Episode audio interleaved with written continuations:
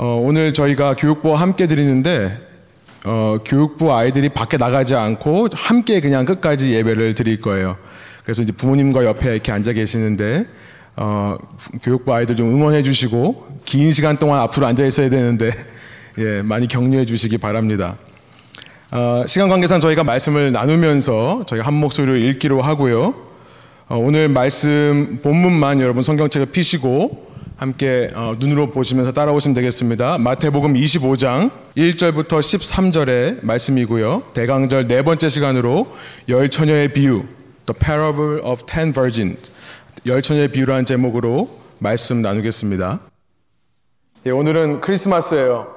지금으로부터 약 2000년 전에 예수님께서 이 땅에 태어난 것을 기념하는 날입니다. 우리 교육부 친구들이 프레젠테이션 한 것처럼 쉽게 말하면 오늘이 예수님의 생일입니다. 아, 근데 교육부 친구들 어디 있죠? 지금 다 없어졌는데 잠깐 손을 들어서 표해 주겠어요?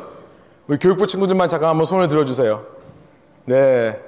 환영합니다. 여러분하고 같이 이렇게 예배 드리는 것이 너무 감사해요.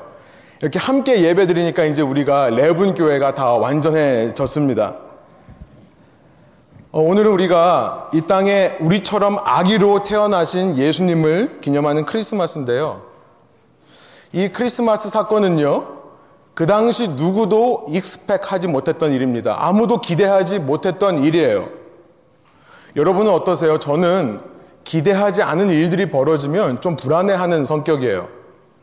저는 어디 여행을 가도 미리 다 스케줄을 짜놓고 갑니다. 몇 시부터 몇 시까지는 어딜 가고, 몇 시부터 몇 시까지는 어딜 가고, 그 다음에 혹시 차질이 생길 때가 있을까봐 플랜 B를 만들어 놔요. 만약에 여기서 뭐 문을 닫았던 경우에는 이제 이걸 하고 이렇게. 여러분은 어떠세요? 익스펙하지 않은 일, 기대하지 않은 일이 벌어지면 불안하지는 않으신가요? 그런데 우리가 기독교에서 믿는 것이 뭔가를 가만히 들여다보면요. 전부 beyond our expectation. 우리가 기대하지 않았던 일들로 가득 차 있는 것을 알게 됩니다. 예수님께서, 하나님이신 예수님께서 우리 같은 갓난 아이로 태어나신다? 당시 사람들이 expect하지 못했던 일이에요. 마치 선물처럼요. 우리가 선물은 오늘 아침에 뜯어본 친구들 있죠. 선물을 받으면 그 안에 뭐가 들어있는지 있으면 surprise 하지가 않잖아요. 선물이 가려져 있기 때문에 뭔지 모르기 때문에 기대하는 것처럼 The coming of Jesus, 예수님의 이 땅에 오심은 누구도 expect하지 않은 surprise로 이루어졌습니다. 지금부터 2000년 전 그때 당시 사람들만 그것이 놀라운 것이 아니라요. 오늘 우리 사는 세상에도요, 그게 말이 되냐. 어떻게 하나님이 갓난 아기로 태어나냐. 라고 생각하는 사람들이 꽤 많이 있습니다.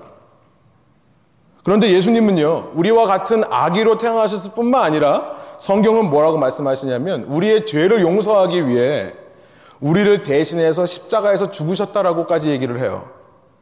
하나님이 사람이 된 것도 이해가 안 되고 unexpected thing인데요. 근데 그 사람이 되신 하나님께서 죽으셨다라고 얘기를 하는 거예요. 뿐만 아니라 예수님은 죽으신 후에 3일 만에 부활한 육체, resurrected body, 다시 살아나신 몸을 입고 다시 살아나셨다라고 말씀합니다.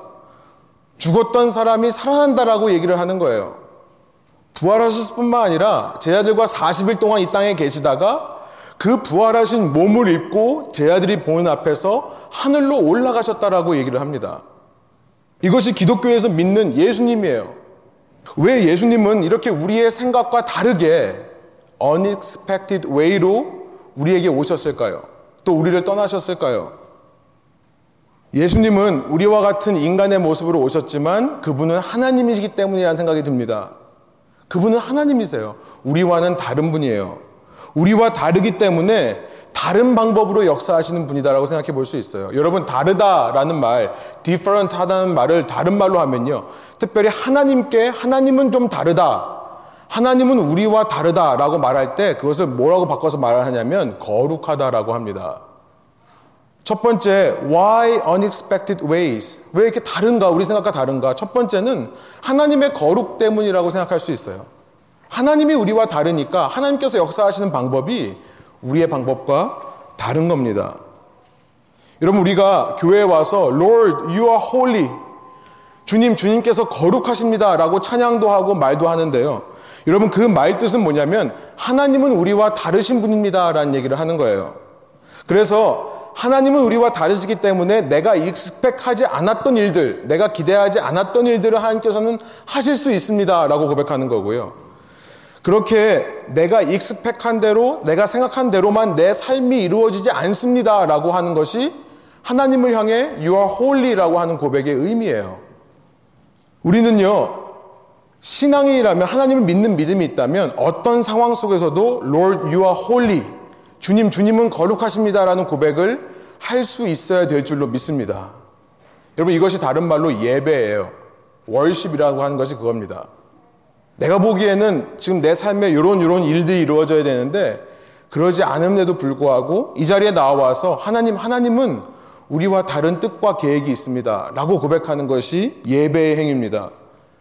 예배에서 거룩이 빠질 수 없고요. 예배는 거룩해야 하는 것입니다. 여러분 거룩하다는 말을 들을 때 어떤 게 생각나세요?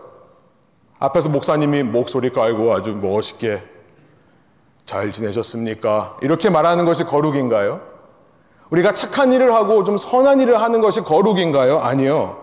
바로 내가 그런 고백이 있는가 없는가의 문제가 거룩하냐 안 하냐의 문제예요.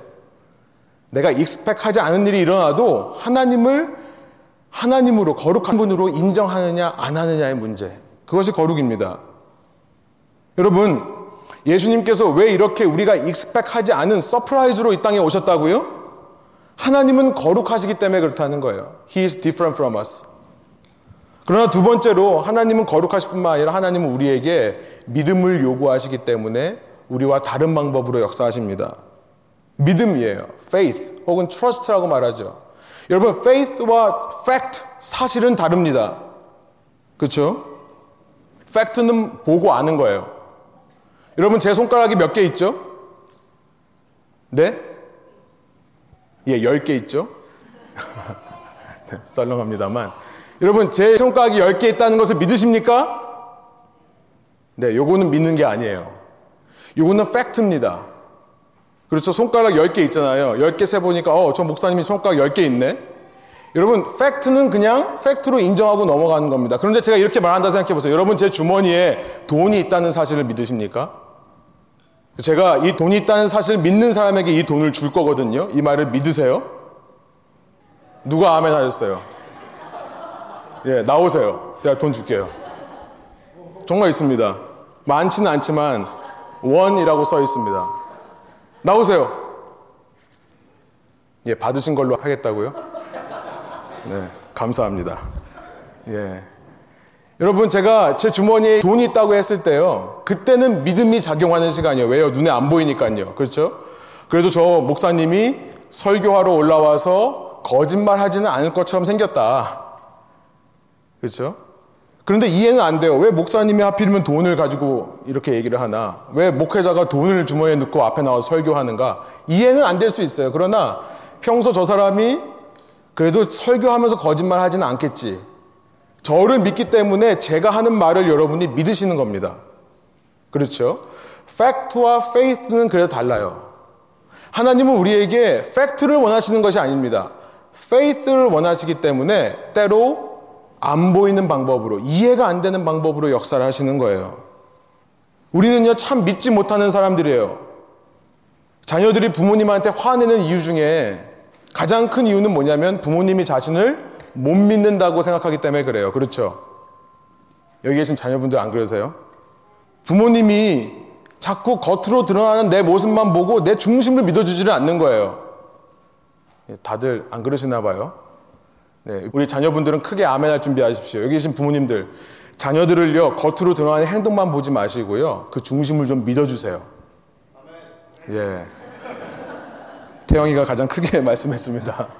목사님. 예.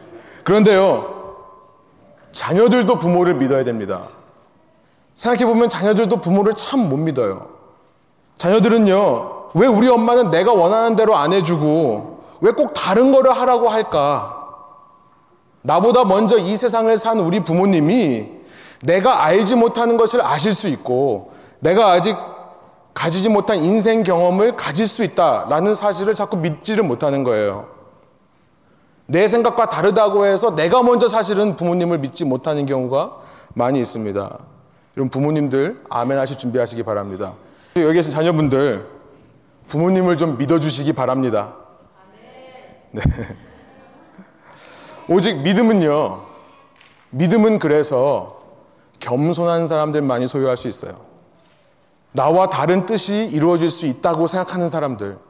내가 생각하는 것만 맞다고 생각하는 사람이 아니라, 아, 나와 다른 생각, 나와 내가 기대하지 않았던 일들도 이루어질 수 있다고 생각하는 겸손한 사람들이 믿음을 소유할 수 있습니다.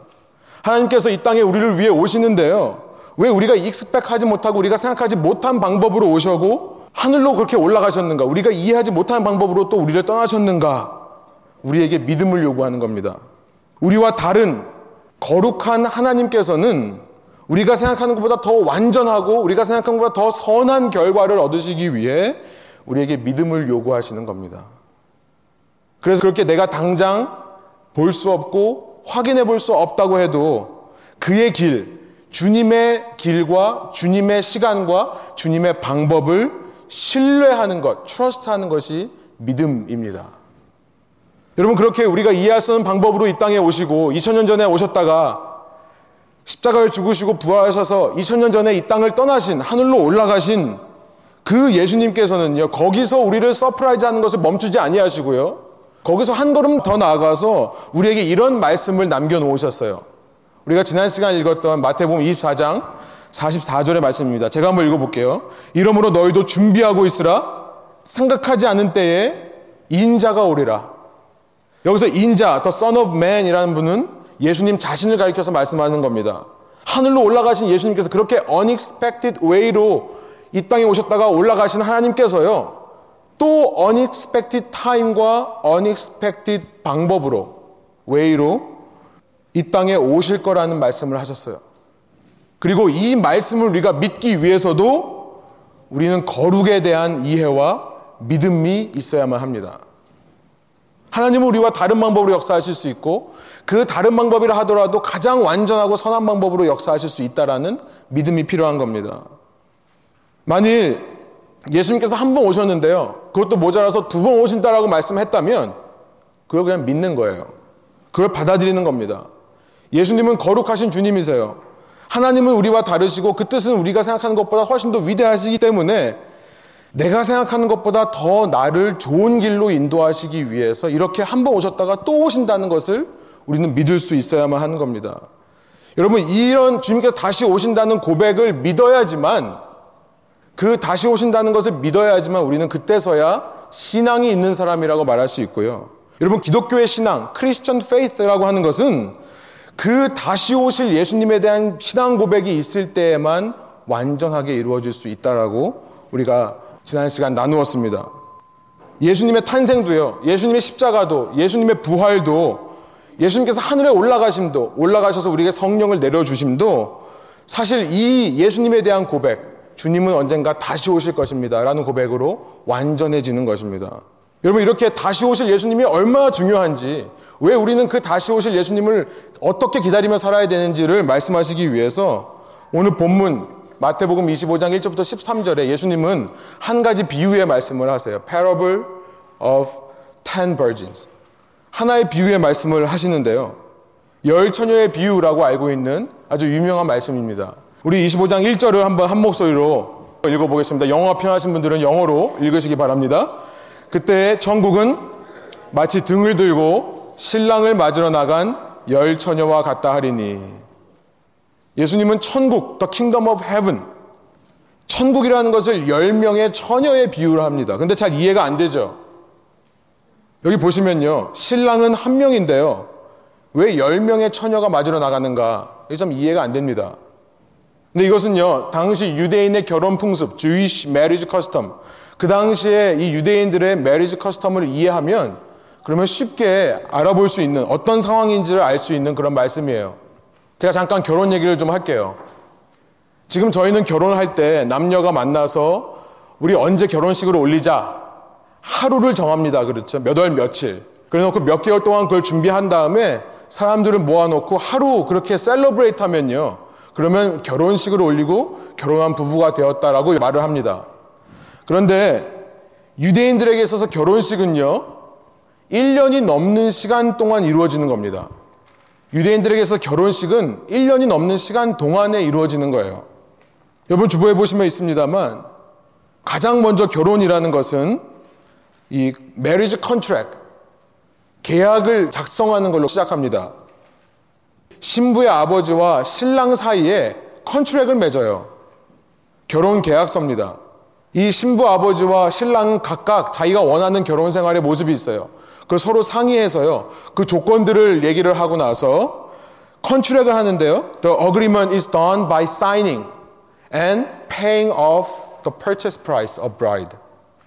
이것은 어떻게 완성이 되냐면 신부의 아버지와 신랑이요 서로 합의를 한 다음에 사인을 하고 그 다음에 신랑이 신부 아버지한테 이 신부 값을 지불을 합니다.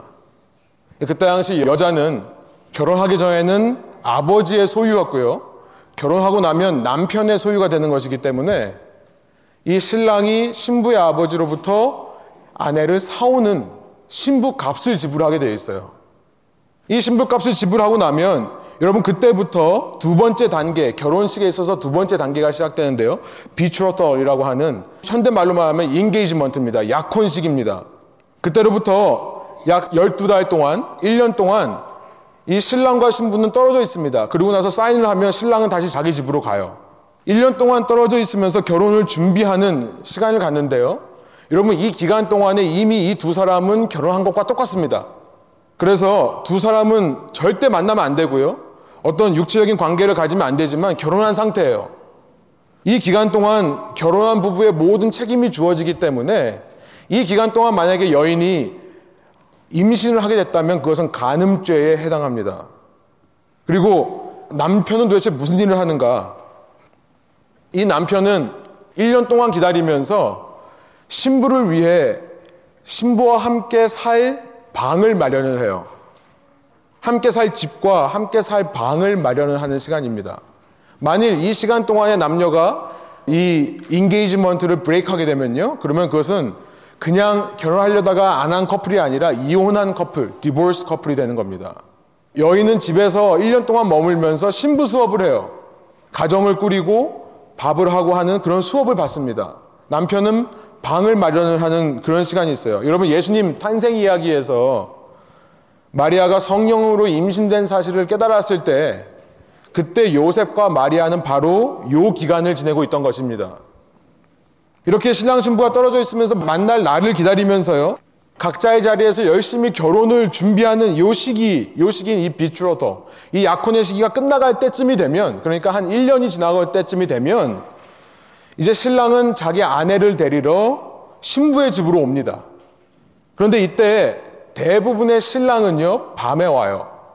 왜냐하면 유대인에게 있어서 하루는 해가 뜨는 시간이 아니라 해가 지는 시간부터 하루가 시작되거든요. 그래서 하루의 시작에 맞춰서 옵니다. 대부분 밤에 와요. 여러분 중동에 밤이 되면 지금처럼 이런 불빛이 없습니다. 껌껌해요. 그렇기 때문에 어디가 어딘지를 모르기 때문에 신부는 그때 밤에 오는 신랑을 맞기 위해 자기 친구들 10명의 bridesmaid 오늘날 말하면 들러리입니다. 10명의 자기 친구들을 세워서 그 친구들에게 등을 하나씩 갖게 하고 그 등으로 문 앞에 나아가서 길을 밝히라고 합니다. 그러니까 오늘 본문에서 10명의 처녀, 10 virgin이라고 되어 있는 것은 이 10 bridesmaid를 말하는 거예요. 그리고 나서 신랑이 오면요. 그 신랑을 인도해서 신부의 집으로 들어가서 그때부터 이제 마지막 세 번째 단계인 결혼 잔치, marriage feast라는 것이 시작되는데요. 보통 일주일 동안 잔치를 합니다. 일주일 동안 신랑 신부를 놓고 그 주위에 모든 마을 사람들이 와서 축하하고 함께 포도주를 마시고 음식을 먹는 잔치가 시작돼요. 요한복음 2장에서 예수님께서 가나의 혼인 잔치가 하셨을 때 그 잔치가 바로 이 결혼 잔치입니다. 이렇게 일주일이 지나고 나면 이제서야 모든 결혼식이 끝난 것이고요. 그때부터 이 두 사람은 함께 한 집에서 살면서 영원토록 부부로 살게 되는 것입니다. 여러분 이제 좀 말씀이 확실하게 이해가 되죠. 지금 예수님은요 결혼 잔치가 시작되기 바로 전 신랑이 오기를 기다리는 그 신부의 친구들 ten bridesmaids 이들을 가리켜서 마치 천국이 그들과 같다라고 말씀을 하시는 거예요. 천국. 이 땅에 이루어지는 하늘의 통치. 그것은 죽어서 가는 것이 아니라 이러한 예수님의 사역으로 이미 이 땅에 이루어졌으며 지금도 완성을 향해 가는 것을 말하고 있는 것입니다. 여러분 신랑 대신 예수님께서 이 땅에 이미 오셨습니다. 2000년 전에 오셨어요. 그래서 신부값으로 자신의 목숨을 십자가에서 치르셨죠. 이제 예수님께서는요, 다시 아버지 집으로 가세요. 당신이 계시던 집으로 가서 거기서 하나님 보좌 우편에서 신부를 위해 방을 마련하고 계십니다. 이제 언젠가 다시 와서 신부를 데리고 갈 그 집을 하늘 보좌에서 지금 이 땅 가운데 이루고 계시는 거예요. 그것이 천국입니다. 이 약혼의 시기가 천국인 거예요. 이제 그 시기가 끝나갈 무렵 다시 오실 신랑을 하루하루 기다리면서 살고 있는 그 신부와 신부의 친구들의 모습 속에 천국의 현실이 있음을 지금 이 비유를 통해 말씀하시는 겁니다. 여러분, 그래서 예수님은 또 다시 오시는 거예요. 다시 오셔서 이제 신부된 교회를 데리고 영원한 하나님 나라에 들어가기 위해서요. 우리와 영원히 함께 하실 그 결혼 생활을 위해서 여러분 그러면 그동안 우리는 뭘 하고 있는 겁니까? 이 땅을 살면서요, 이 땅에서 필요한 훈련을 받는 겁니다. 이 땅에서 필요한 교육을 받는 거예요. 이 땅에서 필요한 연단을 받아가면서 최고의 신부가 될 준비를 하고 있는 시간이 바로 이 시기인 것입니다. 여러분 1절에서 예수님은 이렇게 천국의 현실에 대해서 말씀해 주시는데요. 그런데 문제가 있습니다. 그렇게 천국의 삶을 살아가야 될 10명의 처녀들 중에 절반이 미련한 것이 문제라고 말씀하세요. 우리 2절부터 7절까지를 한번 한 목소리로 읽어보겠습니다. 그 중에 다섯은 미련하고 다섯은 슬기 있는 자라. 미련한 자들은 등을 가지되 기름을 가지지 아니하고 슬기 있는 자들은 그릇에 기름을 담아 등과 함께 가져갔더니 신랑이 더디옴으로 다 졸며 잘세 밤중에 소리가 나되 보라 신랑이로다 맞으러 나오라 함에 이에 그 처녀들이 다 일어나 등을 준비할세 이렇게 돼 있어요. 여러분 이 말씀을 읽으면서 가장 은혜되는 것이 어떤 단어세요? 저는 이 말씀을 읽으면서 가장 은혜가 되는 단어가 5절에 다라는 단어예요. 다. They all. 때로 우리가 이 땅을 살다가요. 주님 다시 오실 때를 기다리다가 지쳐서 잠이 들 수 있다는 겁니다. 잠이 들 수 있다는 거예요. 하루하루 믿음을 가지고 버텨야 되는데요. 때로 주님께서 나와 함께 하시고 내 앞길을 지금 가장 좋은 길로 인도하시고 있다는 사실이 의심될 때가 있는 겁니다. 때로 그럴 때가 있어요. 또 아직도 내가 살아서요 내 힘으로 내 능력으로 내 지혜로 뭔가를 해보려고 할 때가 있습니다. 하나님께 내 삶의 완전한 주권을 맡겨드리지는 못하고요. 자꾸 내가 뭔가를 하려고 할 때가 있는 거예요. 주님 다시 오실 걸 생각하면서요. 조금 조금씩 내 인격을 다스리면서 살다가요. 일순간에 그 공든탑이 확 무너져 내리는 것 같은 느낌이 들 때도 있습니다. 인내하고 참고 인내하고 참다가 어느 순간 갑자기 절제하지 못하고 컨트롤하지 못하는 내 모습을 볼 때가 있는 거예요. 주님 다시 오실 때 정말 부끄러운 모습 보이지 않으려고 내 잘못된 습관을 고치려고 노력 노력하다가 실패할 때도 있다는 것입니다. 그런데요. 여러분 그렇게 졸면서 자는 것 자체가 미련한 것이 아니라는 것을 말씀하신 게 너무 감사해요. 여기서 말씀하시는 미련하다는 것은 주님 오실 때 자고 있다는 말을 하시는 게 아닙니다. 슬기로운 자나 지혜 없는 자나 신랑이 올 때 신랑이 더디 오면 졸 수 있다라고 말씀을 하세요. 이게 얼마나 감사한지요. 여러분들 문제는 뭐냐면요. 정말 미련한 것 중에 미련 곰탱이가 뭐냐면요. 3절입니다. 등을 가졌는데 램프를 가졌는데 기름, 오일을 가지지 않은 것입니다. 이것을 가리켜서 미련하다고 하시는 거예요. 아니 도대체 왜 이 다섯 명의 처녀들은요, 다섯 명의 bridesmaid는요, 무슨 생각으로 등에 기름을 넣지 않은 걸까요? 기름을 준비하지 않은 걸까요? 8절에 보니까 그들의 생각을 우리가 좀 조금 짐작해 볼 수 있는 그런 말씀이 있습니다. 우리 8절 한번 한 목소리 읽어볼까요? 미련한 자들이 슬기 있는 자들에게 이르되 우리 등불이 꺼져가니 너희 기름을 좀 나눠달라 하거늘 그들은 어쩌면 이 다섯 명의 어리석은 처녀들은요 기름이라는 것을 어떤 common good 사람들이 공동으로 사용할 수 있는 것이라 생각한 모양이에요. 쉽게 말해 남에게 얼마든지 빌려서 쓸 수 있는 거라 생각했는지 모르겠습니다. 열 명이 각자 등은 준비했습니다. 그런데 그중 지혜로운 다섯 명의 신부 들러리들은요, 자신의 돈으로 기름까지 사서 자신의 등을 채웠고요. 나머지 다섯 명은 등만 쌓아놨던 것입니다. 당시 램프를 어떤 램프는 어떤 구조로 되어 있는가를 보시면 좀 이해가 좀 되겠는데요. 좀 슬라이드 한번 보여주세요. 예, 당시 등은 이런 구조로 되어 있습니다. 앞에 이렇게 지금 불이 나고 있는데 거기에 윅이라고 하는 심지가 있어요. 그 심지를 기름에 담글 수 있도록 기름을 집어넣는 것이 있습니다. 다음 슬라이드를 보여주시면 저렇게 기름을 집어넣어요. 기름을 집어넣으면 기름에서부터 그 윅으로 기름이 스며들어서 계속해서 불빛이 꺼지지 않고 탈 수 있는 겁니다. 그런데요, 이 윅 자체에도 기름이 발라져 있습니다. 처음부터요. 그래서 기름이 없다 하더라도 불을 켜면 어느 정도는 촛불이 타요. 그러니까 이 다섯 명의 어리석은 여인들은요, 불을 못 킨 게 아닙니다. 문제는 뭐냐면 불을 켰는데 8절에 뭐라고 돼 있어요? 우리 등불이 꺼져간다라고 얘기하고 있는 거예요. 기름이 없으니까 그렇죠. 그들이 기름을 준비하지 않은 이유가 뭔가 얼마든지 빌릴 수 있을 거라 생각했지 모르고요. 또 하나는 뭐냐면 잠시 동안은 이렇게 킬 수 있기 때문에 신랑이 왔을 때 그때 잠깐 이걸 켜서 사용하면 되겠지. 아마 그렇게 생각한 모양이에요. 그렇다면 이 기름은 도대체 뭘 의미하는 걸까요? 여기서 말하는 기름은 뭘까요? 여러분 계속해서 이 말씀을 읽어보면 그 힌트를 좀 얻을 수 있습니다. 9절이에요. 우리 한번 9절 한번 읽어보겠습니다. 슬기 있는 자들이 대합하여 이르되 우리와 너희가 쓰기에 다 부족할까 하노니 차라리 파는 자들에게 가서 너희 쓸 것을 사라 하니 여기서부터 조금 비유의 말씀에 또 반전이 있어요. 아니 그거 좀 빌려주면 안 됩니까? 지혜 있는 여인들은요 빌려줄 수가 없다라고 얘기를 해요. 그거 좀 나눠주면 안 되나요? 신앙이라면서 좀 희생하면 안 되는 겁니까?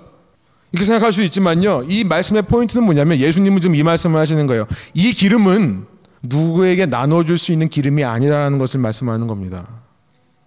나눠줄 수 없고요. 자기가 제 값을 치르고 사야만 되는 기름이라고 말씀을 하세요. 그래서 10절. 우리 힌트는요. 이 이후에 일어나는 11절, 12절에 있는데요. 10절부터 다시 한번 읽어보겠습니다. 그들이 사러 간 사이에 신랑이 오므로 준비하였던 자들은 함께 혼인잔치에 들어가고 문은 닫힌지라. 그 후에 남은 처녀들이 와서 이르되 주여 주여 우리에게 열어주소서. 대합하여 이르시되 진실로 너에게 이르노니 내가 너희를 알지 못하노라 하였느니라. 가장 큰 힌트가 12절에 있다고 생각합니다. 기름이 없는 것을 너는 나를 모른다라고 표현을 하시는 거예요. 이 기름이라는 것이 진짜 기름을 말하는 거라면 뭐 기름 없을 수 있죠. 잠깐 나가서 사올 수도 있죠. 그래서 닫혀버린 문 앞에 와서 죄송합니다. 제가 생각이 짧았습니다. 용서해 주세요. 다음부터는 꼭 미리 준비해 놓을게요. 말할 수 있는 겁니다. 그런데요. 돌이킬 수 없는 문제가 있습니다. 어떻게 하든지 메이크업 할 수 없는 문제가 있는 거예요. 그건 뭐냐면 12절의 신랑의 말입니다. 무슨 말이에요? 지금 신랑이 뭐라고 합니까? 너희 그렇게 실수할 수 있다. 내가 한 번은 용서해 줄게. 다음부터는 그러지 마. 신랑에 대한 예의가 아니잖아. 이렇게 말하는 게 아니죠. 뭐라고 말해요? I do not know you. 다른 말로 말하면 I never knew you. 나는 너희를 알지 못한다. 나는 너희를 전부터 모르던 사람이었다. 너희들은. 이런 무슨 말씀을 하는 겁니까? 기름이 없다는 것은 기름을 준비를 안 했다는 것은 무슨 말이냐면 신랑을 모른다는 말이 된다는 거예요. 신랑과 아무 관계가 없었던 것을 의미하는 말이 된다는 것입니다. 여러분 그러니까 기름은 무엇이겠습니까? 기름은 무엇이겠어요? 신랑이신 예수님을 아는 것. 그렇죠? 신랑 대신 예수님과 친밀한 인격적인 관계, intimate personal relationship, 친밀한 인격적인 관계를 가질 수 있도록 돕는 것. 주님을 알고 주님과 관계를 가질 수 있도록 돕는 것. 무엇입니까? 성령이에요. 그래서 성경은요, 성령에 대해서 표현할 때 기름으로 표현한 적이 많이 있습니다. 여러 가지가 있지만 사도행전 10장 38절을 보면 예수님께 성령이 부어지는 것을 마치 기름이 부어지듯이 했다라고 표현을 합니다. 그러니까요, 이 다섯 명의 어리석은 처녀들은요, 갖출 것은 다 갖추었던 사람들입니다. 특별히 종교인으로서 요구되는 모든 조건은 다 갖춘 사람들이에요. 이들은 그날 밤에도 딴 데 가지 않고 신랑을 기다렸던 사람들입니다. 성전을 중심으로 제사 드리고요. 성전을 중심으로 절기 지키고요. 오늘날로 말하면 교회는 다니고 예배에는 참석하고 세례도 받고 교회에서 일어나는 여러 가지 일에 참여하고 봉사하는 사람들. 그러나 그 사람들에게 처음부터 없었던 것이 뭐냐면 성령이었다는 거예요. 성령을 통한 예수님과의 친밀한 인격적인 관계가 처음부터 없었더라는 것입니다. 여러분 중요합니다. 우리가 딴 거 다 나눠줄 수 있어도요, 성령은 못 나눠줘요. 여기 있는 교육부 친구들, 여기 있는 청년들, 저희 교회가 여러분들을 위해 모든 걸 다 나눠주고 싶지만요, 여러분에게 나눠줄 수 없는 것 한 가지가 있습니다. 그것이 뭐냐면 성령이에요. 그런데 그 성령이 없으면요, 우리가 하는 이 모든 종교 생활이 다 의미가 없는 것입니다. 여러분, 여기 계신 교육부 친구들, 잠시 좀 딴 데 가 있다가 다시 좀 컴백하세요. 너무 중요한 말입니다. 청년들도 마찬가지입니다. 꼭 기억하시기 바래요. 여러분 주님 다시 오실 날에 여러분 등에 기름이 없으면 안 됩니다. 기름이 없으면 안 돼요. 그날을 잘 기다렸다가 오시기 전에 내가 잠깐 회개하고 주님을 맞으면 맞을 수 있을 것 같죠? 아니에요. 지금부터 여러분이 성령 안에서 예수님과 친밀한 인격적인 관계가 쌓이지 않으면 그날 가서 예수님께서 말씀하시는 겁니다. I never knew you.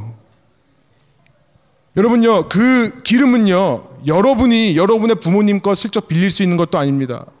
기억하시기 바래요. 부모님이 믿었다고 해서 그 구원이 여러분에게까지 임하는 것이 아닙니다. 여러분 스스로 예수님을 사랑해야 돼요. 성령의 세례를 받기 위해 지금이라도 회개하고 예수님의 십자가를 믿고요. 주님을 구주로 고백하고 그 주님과 친밀한 관계를 쌓아가야 되는 것입니다. 지금부터 주님 다시 올 그날까지 매 순간 매 순간 그렇게 성령의 지배와 성령의 인도를 받는 참 신앙이 있어야 되는 거예요. 이 자리에 계신 부모님들, 여러분들도 꼭 기억하시기 바랍니다. 여러분, 주님 다시 오실 때 여러분의 등에 기름이 없으면 안 됩니다. 그 기름은요, 내가 좋은 교회 다닌다고 해서 그 교회로부터 슬쩍 빌릴 수 있는 것이 아니라는 것을 기억하시기 바랍니다. 오늘날 신앙인들 중에 좋은 교회를 찾는 열정은 많은데요. 내가 정말 좋은 교회인가 돌아보는 사람은 많이 없는 것 같습니다. 때로 믿음이 연약해서요, 타협할 수 있습니다. 때로 믿음이 연약해서 넘어질 수도 있습니다. 신앙이 있다고 하면서 어느 순간 신앙이 없는 사람처럼 살 수도 있습니다. 그러나 그럴 때마다 신랑이 다시 오신다는 이 소리를 들으면요, 깨어 일어나서요. 빨리 회개하고 마음을 다잡고 이전보다 더 주님을 붙잡으려고 노력을 할 수 있는 것은 오직 성령의 감동으로만 할 수 있는 겁니다. 우리의 힘으로는 할 수 없는 거예요. 그러나 성령께서 내 속에 있으면 내가 할 수 없다고 생각하는 것도 할 수 있게 될 줄 믿습니다. 내 안에 변화가 일어나고요. 성숙, 그 성화가 일어나는 거예요.